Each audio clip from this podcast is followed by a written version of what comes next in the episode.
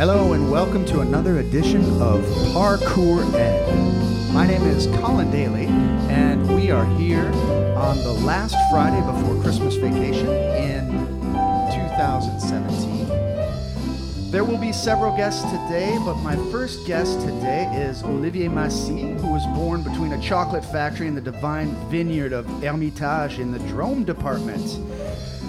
Olivier taught his first class in 1993 as a French teacher, and since he's been teaching cinema and drama too.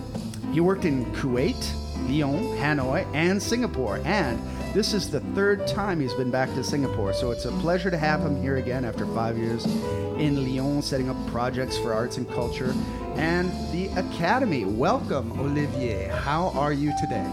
Hello. Well, I'm fine. I'm fine to be here again. So so happy to be in Singapore. It's a great place to be, and we have a Yeah. wonderful day today. Yeah. We are here to talk about our parkour. How did we get here? You know, parkour is that sport of jumping off buildings, and sometimes we feel like we have to jump off buildings to uh, get our work done. What brought you to teaching? You started teaching, what did you say, in 1993?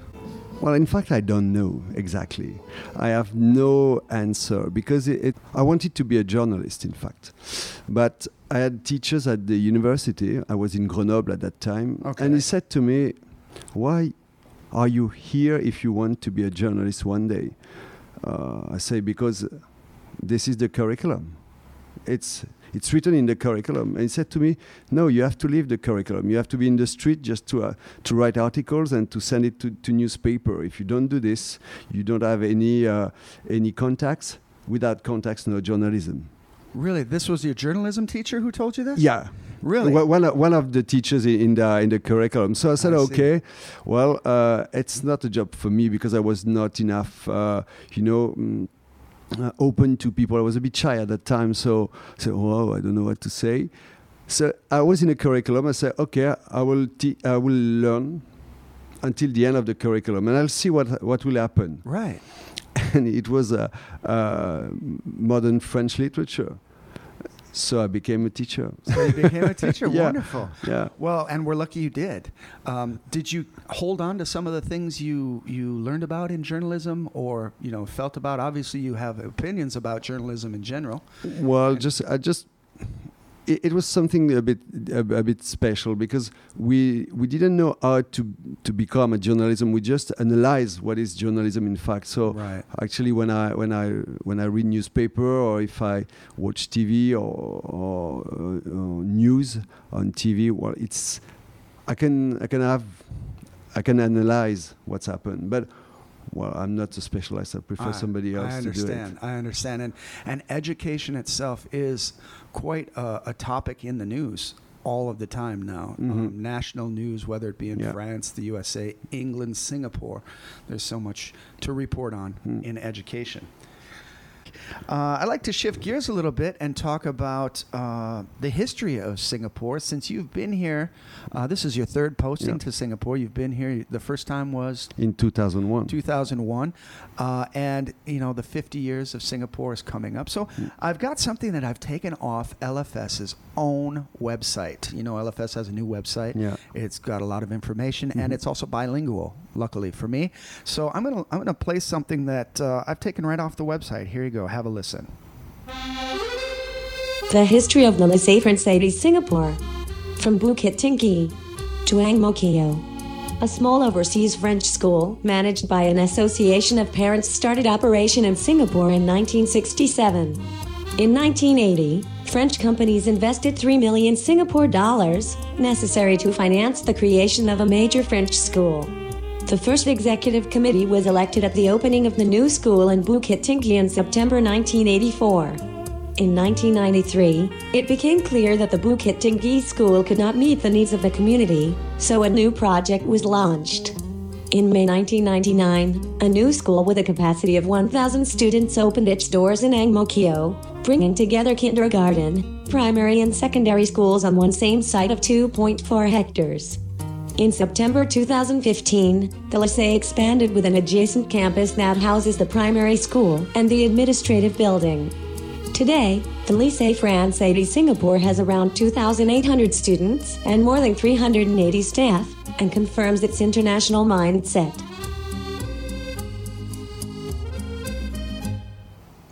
And there you have it, right from the mouth of the website, Madame Robo Voice. Basically, since 1967, there's been a French school here, so we're celebrating our 50th year, and that's pretty big. Have any thoughts on that? I'm one of the the the, the person who is uh, involved, committed in the in the committee for the the celebration of the 50, 50 years old. That's that's interesting. How do you get to be one of those committee members? Is that did they come to you and say, Olivier, you have experience with this, we need you, or is it something that you were passionate about, curious about? or- Well, Monsieur Soulard came to me and said to me, "We want you in the committee." Because I was just came back. I was just yeah, I just came back in Singapore in September. You have to be in the in the committee because uh, you come from France and you have experience of uh, that kind of things. Uh, we want you. I'm Well, involved, but I, I like. you're, you're you're known. You're a known entity. You've done training around the region. You you've done this type of leadership. Yeah, yeah, I- so so it's hard to it's hard to avoid. And I'm sure at the end of the day, it's it's more interesting to be involved than sit on the sidelines, right? Yeah, of course, of course. But uh, you know, uh, first I'm here to teach for, to the kids. So I was. uh, definitely. Uh, when I was in France, in fact, I was not. Uh, I stopped teaching for the last five years. So. It, it, it, it, for me, it was a, kind of challenge to, to come back because uh, when you stop teaching, you don't forget. Uh, you don't forget. Yeah, for, forget everything. But uh, it's like you're, if you're cycling. You know, uh, when you start cycling again after after a, a break, Yeah. uh, you you won't you won't uh, you won't do the Mont Galibier. You know, it's. I uh, see. Yeah, it's, a, it's a good analogy. you have to get used to to all these things, and it's You have to get in back in, fact. get back into the groove. You have Yeah. to get back into the Yeah. groove. yeah, I, I didn't want to be the uh, in, committed in this in this in this committee, but well, in fact, it's okay. I have uh, it's it's very pleasant. In fact, so I, I like it. And how how big is the committee? Many people, so we are 20, and we're just trying to to get the uh, the the best. And for having a, a very beautiful celebration on the 23rd of March. It's going to be exciting. Mm. I've seen some of the things that are proposed, and there's going to be some web radio uh, happening on that yeah, day too. So one day, yeah, all the whole day, yeah. the whole day, and some videos, all kinds of activities open up to the the public and to the Yeah. families and the teachers. And and the, the the Friday, the 23rd of March, that will be only for students, teachers, and administration, and and some VIP will will will, will come, but. On the Saturday morning, it will be open to all the whole family, and Oh, the same great. thing uh, will be running. Quite the same thing because there will be uh, uh, with all the students. We'll we'll do a 50 on the on the pitch, so I think it will be a great moment because because two 2,800 coming to on the pitch and making uh, 50. I think it will be mm, amazing. all right. I Well, hope. I, I look forward to it. And I assume everything will be available on the school website, www.lfs.edu.sg. Mhm. So people should check that out. Well, the good news is we've been joined by another colleague, Stephanie Guérineau, Hi. has just arrived. Hello, Stephanie. How are you? Hello, I'm okay. Yourself? She, she- I'm great, and I'm really happy that you joined us here early on a Friday morning. Stephanie's uh, a colleague of mine in the English department, secondary English, and she's been teaching here at the LFS for For five years. for five years now. Uh, Stephanie is originally from the mountainous region of France. yeah, near Geneva. Near between Geneva, that's great. Yeah. That's great. I know Stephanie pretty well. We work closely together. Stephanie, you haven't always been a teacher. In fact, if memory serves me correctly, you recently passed your CAPES, your your your big test. You've been teaching long before you passed the CAPES, but I mean that's a big deal. Congratulations, first of all. Well, thank you for that. Yes, I did, So uh, yeah, did S- pass the the CAPES last um, last year from here, um, using the the CNED remote Yeah. um, teaching, and that was quite an experience. But I'm glad that it turned out well. Olivier, do you remember passing the CAPES back in what is it, ninety It was ni- 92. 1992? Yeah. It, it's a challenge, and I have a, I have a bad souvenir of the uh, oral exams, ex- especially because I was not uh, practicing Latin or Greek, Greek, and I have to um, to uh, to pass the exam in English. the two people in front of me were, were laughing. I Oh, think no. I, I, I have a, an awful uh, an awful accent. I, I did mistakes uh, every sentence because at that time I, I haven't been uh, abroad, so I was not able to speak. And they, and they were laughing at your. uh, I think I think they were laughing at me. You know, they was nudging, looking at me and say, "Wow," and laughing. So, uh, thirty minutes in Oh, in this atmosphere was a bit challenging to just to finish it and say when I I, I passed the door, I said to me, "Wow." I think it's over. I, I won't. I won't. I won't succeed because this guy th- think that I'm. I don't know. I'm a city boy, oh, that's. and it was terrible. okay. Uh, two weeks after, What- it was okay. It turned so- out fine. Turned out Yeah. fine. So, Stephanie, do you have any memories of your oral? Because you obviously had to go back to France to Yeah. pass the oral section, and I'm sure your English was not a, po- a problem at all. We all know that your English is fine, and Yeah, yeah. Um, no, it was very stre- stressful actually. Yeah? Um, yeah, you get these two hours to um, to prepare for a whole unit, which is um, obviously not enough. And then um, and then you get into a room, and then you start talking, um, and then you have to explain yourself as if you were in front of a classroom, but then in fact you have these three members of the jury um, listening to you. But um, they, they were really nice and, and, and smiley and encouraging because the the thing I dreaded the most was that I would have uh, members of jury that would um, I don't know be mean and would try to destabilize me um, but that's not the way it went well, that's good. so uh, even though I was not I mean that was not too I mean you, you can never be happy with what you do in, in such a short time but I mean it was uh, it turned out well It did. Well, I tell you, we're glad that you came through on the other side and you're back with us. And we have a new, a new uh, guest with us today, Robert Casteels. Hello. Robert, how are you? Thanks for coming this morning. I'm fine, thank you. Now, Robert is from Belgium Correct. originally, and his first language, which I didn't know for the first year and a half that I, I knew him, is Flemish. It's Flemish. It's That's Flemish. my mother tongue. His mother tongue. Obviously, his English is fine. His French is fine.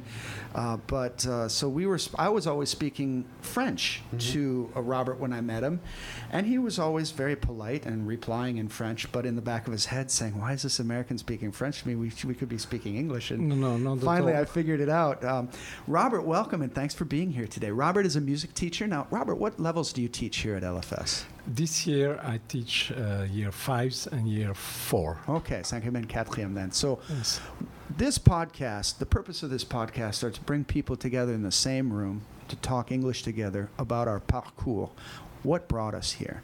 Why are we teaching at LFS? Why are we teaching, period? And these are questions I've already asked Olivier, but I'd like to know from both you two, and maybe uh, Olivia can help chime in with some other questions.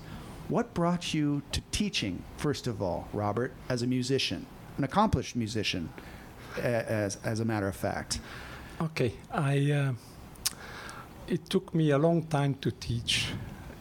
I mean, for years, years I've only been a practicing musician, and I always thought I don't know enough to teach. Uh, and as a student, I always was violently suspicious of teachers who were only teachers, and highly respected teachers who also had a foot in the industry. Yeah, I understand. So it's mutually en- enriching. I really mean this. It's not some politically correct answer. What I do outside uh, benefits from my teaching and vice versa. now you co- you come from the music industry, if you want to call it that, Yes. where you are you play several instruments, but you're also um, a chef d'orchestre. You, Yes. you are a conductor. Conductor, a conductor, yes. And uh, what are you working on any projects currently? It's Uh, the Christmas season. I wonder if you're having any Christmas shows. No, no, no. I, I'm tired of Christmas concerts, so, and this year I'm not giving any where I conduct. Oh, I'm sure Uh, some of our kindergarten teachers at LFS are jealous of you, having given lots of Christmas concerts themselves. but but when you teach when you conduct uh, there is also a teaching part in the conducting even with professionals uh, is is the same the same relation of, of power with the with the classroom in that um, I'm in front of the group I have to get this group to work to achieve something uh, I have one hour one hour a week and so it's it's very simple. At the end of this hour, they must have learned something. Yeah. They, it, they must have changed Every- a bit somewhere from the moment they entered. So I'm very result driven. Every every lesson counts. Every Every lesson counts because it's only one one lesson a week. Yeah. Now, so it's very much a group psychology. I mean, I look at the weather. No, honestly, I look at the weather. I, I, I, I sense how they enter, and then I decide already at this, to change the sequence of the class. That, that's Because- adapting, adapting to their needs. That's what we And do. then also, if it's a Monday morning or a Friday afternoon, um, uh, bec- the dreaded Friday afternoon. Yes. because because if it starts wrongly within one hour, then it takes a long time to rectify, and then Good point. So good this point. is whether I do uh, uh, the critical listening component or the singing or the playing. If I, basically, if I see they are hyperactive, I immediately go into rhythm and percussion and do the listening first. Oh, okay. Sounds good. Now, what what you, you said you came to teaching uh, late. It took you a while Yeah. due to your suspicion of teaching. So how did you how did you start teaching? Was it private lessons? Was it did you jump right into a school? Did you have any specific teacher training that gave you contacts? Oh yes, in the conservatory I, I did pedagogy, the whole Right, right. course, in in French and in Dutch, Okay. and then later in Singapore in English for the Ministry of Education here. Ah, the MOE. the MOE. They know how to get the most out of their employees, don't sure. and then, um, and I first actually first taught in the conservatory to students who were barely younger than me. Oh, I see. So th- this comes to a very important point uh, to me why it's rewarding to work with uh, young people. So every year, so to speak, they get younger They do. They do. because I'm getting yes. less young, and so it's very interesting to watch uh, by by virtue of of life. Somewhere they are right. The way they think, that's what the way the young people think. F- full stop. So I observe this. It's like another species in in the human zoo, and so there are there are reactions and way of thinking that I recognize because they, they don't know that we also have been students and are nothing new under the sun. Yes. But there are a number of things that are new under the sun. The way they deal with social media and, and, and uh, learn on, online. Good and point. so ultimately, fundamentally, for me, is a way to, to resist death, the ineluctability of death Oh, it's getting Is- philosophical is now. to is to be in touch with with young people yeah, we are very privileged in that in that re- and then sometimes respect. Yeah. they they do ask me a question and then i say i don't know i'll think about it. i'll tell you next week i honestly don't know the answer Well, this is this is the reason I wanted to get educators around a table talking about their experiences because as we've learned today already, before you two arrived, uh, Olivier did some journalism school before he went into education. I know Stephanie that you worked in the professional world before becoming a teacher. You've been here for five years as a teacher at LFS, but what did you do before that? Um, so pretty much I studied languages at university and then got a bachelor degrees in Spanish and, and English and then um, I had to do that six month internship uh, back then and then I don't know somehow I discovered the world of shipping Shipping. yeah which I loved Yeah. And so I decided then to Is that is that logistics? Is that yeah logistics, logistics, and, and okay. transport but mostly the transport side of it Okay.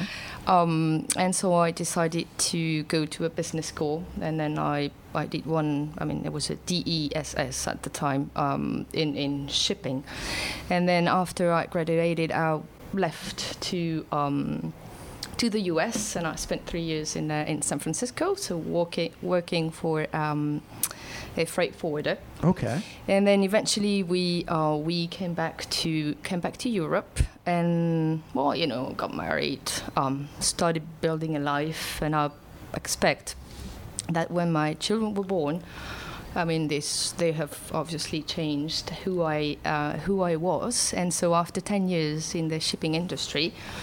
Um, then I decided to change career path. So I, That's a that's a brave move. To, yeah, to, yeah, you it know, was. after 10 years and you build up your, your network and you build up your your way of life, and then all of a sudden the big shift. Yep. How did that go?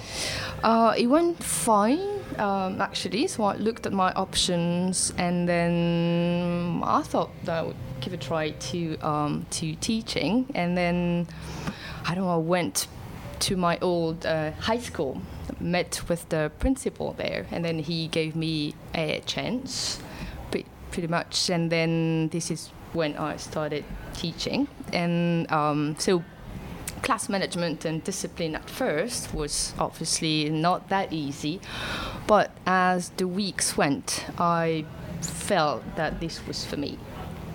And so, um, and so I continued, and then I found out that we were going to move here, and then I was lucky enough to get a job here. How, how much of your business practice uh, working in the industry were you able to bring to the school, bring into the classroom? I would say the use of uh, technology. I mean, as you know, um, and, well, and I know you're, She's the you're, spreadsheet you're the same. The uh, spreadsheet queen. oh yeah, you know I did statistics for uh, for many years, so yeah, Excel has almost no secret for me.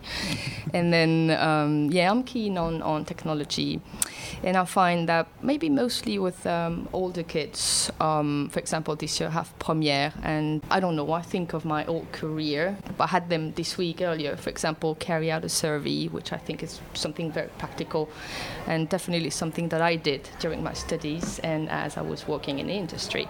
So um, I guess that that that relates to what I um, teach or the way I teach these days. Robert has had to leave us because he has to teach, which is a side effect of being a teacher. But he may be back with us later on today. This next segment is something that uh, I've come to enjoy in in the Parkour Ed podcast. What songs have touched us? So I'm going to start off with the song that's playing right now over the loudspeaker. it is our bell called Lolo Bosa. Uh, this is written by Loris Marcel.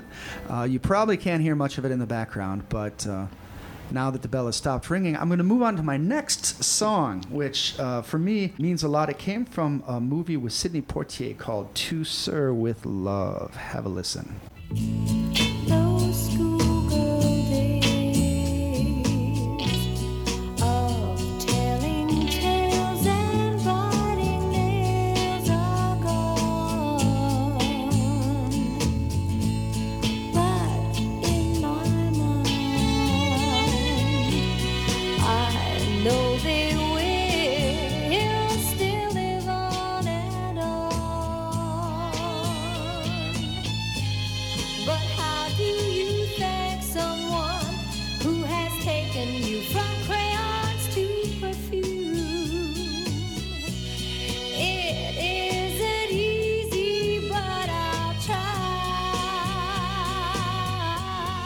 How do you thank someone who has taken you from crayons to perfume? It's not easy, but I'll try. This this song means a lot to me because this movie was about a teacher who worked in a really rough neighborhood and he was not appreciated by his students in the first few days, but they came to love him after a year of his tutelage.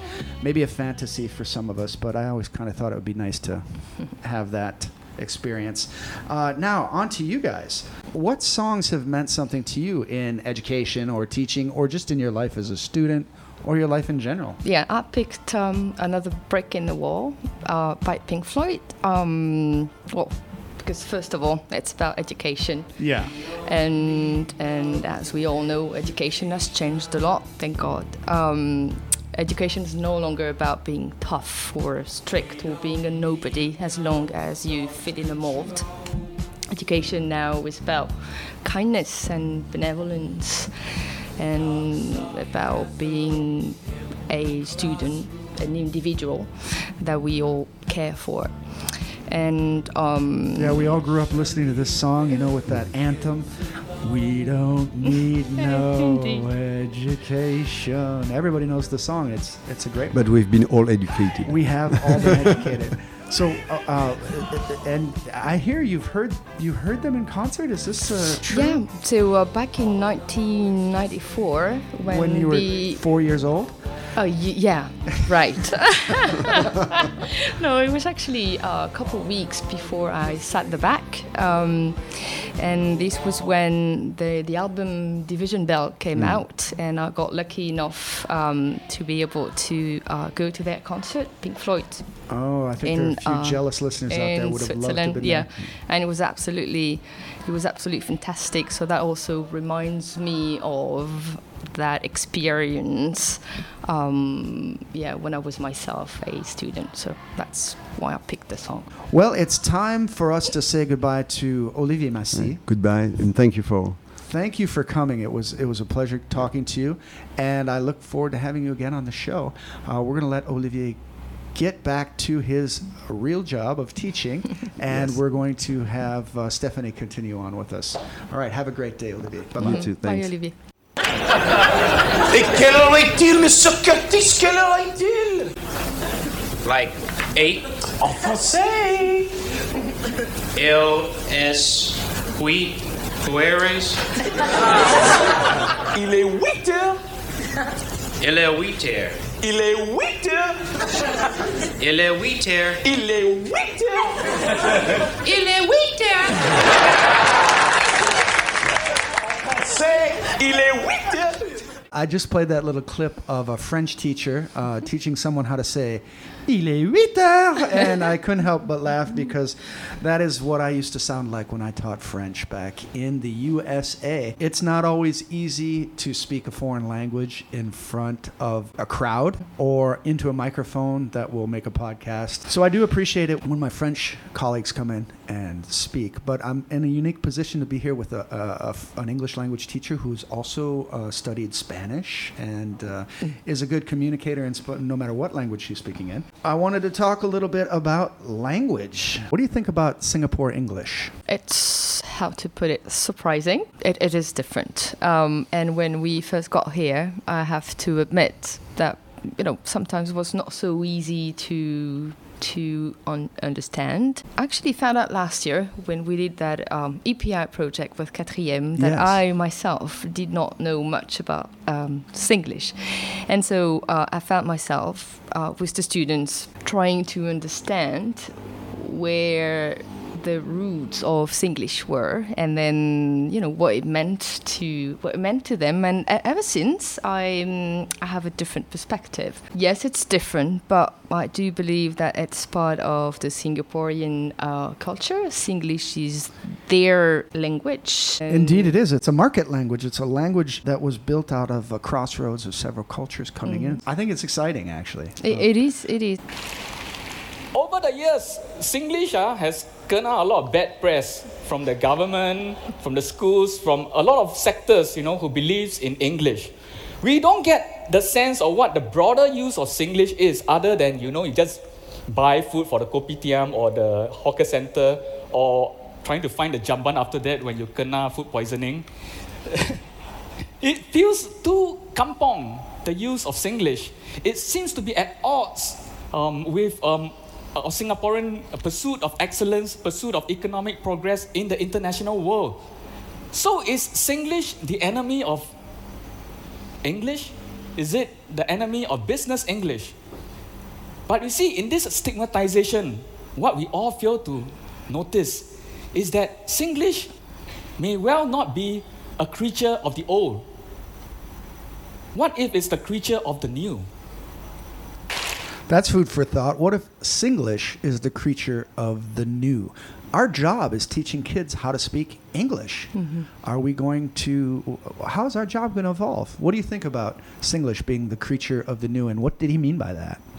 Um, I, have, I believe I believe in that. Singlish, as as we said before, being a mixture of English and other uh, languages, uh, which were spoken by Singaporeans' uh, ancestors. So in that sense, I believe it's the the language of the new indeed. And then what is teaching languages? To me, um, you teach language languages uh, for students to be able to, to communicate. Yes. And even though we have, we all have different backgrounds, we speak different English. I mean, the Singaporeans they have no uh, problem in communicating among themselves and with the rest of the world. That's right. So at the end of the day, they get to speak their Singlish, but they, they, speak it. That, that's what I mean. we probably were taught when we were much younger to write more than to uh, to speak. And as we know, oh, you know, um, speaking languages back in France, for example, it's not an easy thing to do it's for most people. So It's something that a lot of parents uh, that I've interacted with have commented on how language teaching in France isn't at the level that it should be. Um, and maybe is, is that due to a focus, a focus on what's easier to what's easier to control in a classroom? It's much easier to have students. Uh, 35 students in a classroom all writing on a piece of paper that the teacher will take home and correct later. It's much easier to do that than to have smaller groups with a bunch of pair groups talking at the same time with a noise level that would drive your average person crazy. But we're above average, are we not, us language teachers?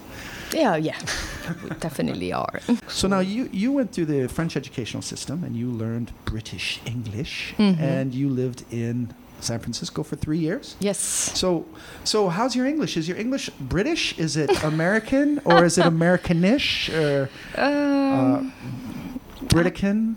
How would you classify your vocabulary? Do you adapt to your audience? Um, Uh, I try, but I think um, vocabulary-wise, it's more um American. more American. okay. Yeah. Um, I would go sidewalks rather than you know Pa- pavement. Pavement. I see. That that type of thing, and then because I lived in the in the U.S. for three years, it's really where I got to practice and use my English on a on a daily basis. Well, Stephanie, you, uh, like I, are a lover of words, probably because you know you're a language teacher and you see the connections between uh, different words in different languages. And there's a there's a word that gets bandied about that people use all the time here in Singapore. and that is expat. From Your favorite word.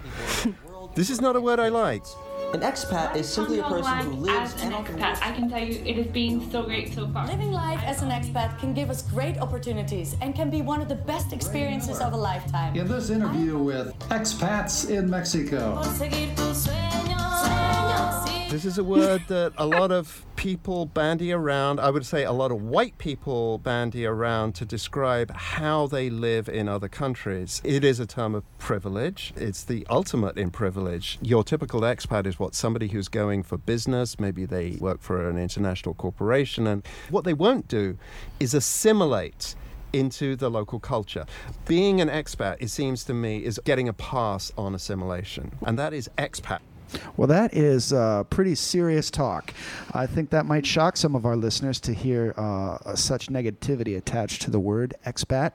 But that comes from a podcast called The World in Words, which, which focuses on linguistics and vocabulary across cultures. Um, highly recommend it to anyone who's curious to know more. But the word expat, when I first arrived in a French school, had so many different meanings. You know, there are different kinds of contracts. There are resident contracts, there are local contracts, and there are expat contracts. The expat contract, whether you're in a business or in a school, you know, is the one with uh, the shipping covering covering your moving fees. It's giving you a an installation bonus. Uh, it's providing the car. Your school fees are covered, and it's something that hey, who wouldn't want that, right? Indeed.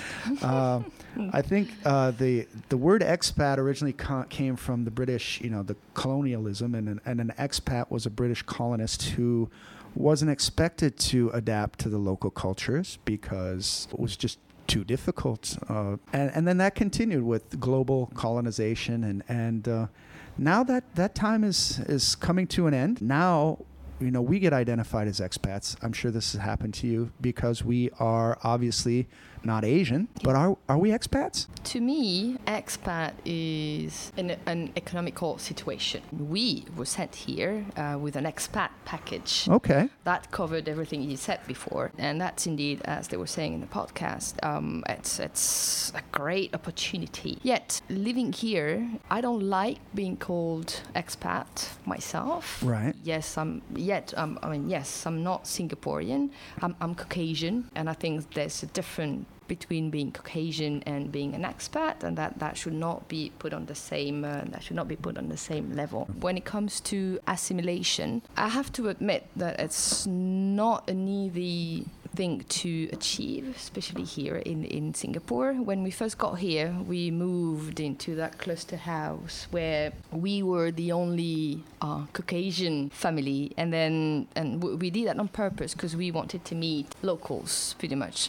But then soon enough, uh, I found out that we were very culturally different and that it would not be so easy to uh, to assimilate. You know, I try to. Uh, I mean, I go to food courts. I eat Asian food, which which I love. So assimilation, maybe not. However, trying to blend in, being respectful for the locals' cultures and, and habits. Yes, this is something that I try to do on a daily on a daily basis.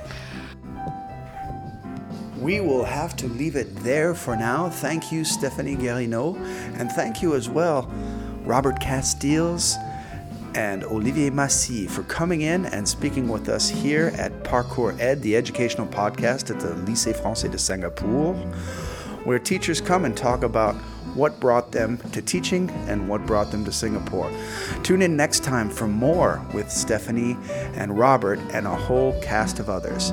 My name is Colin Dailey, and thank you for listening.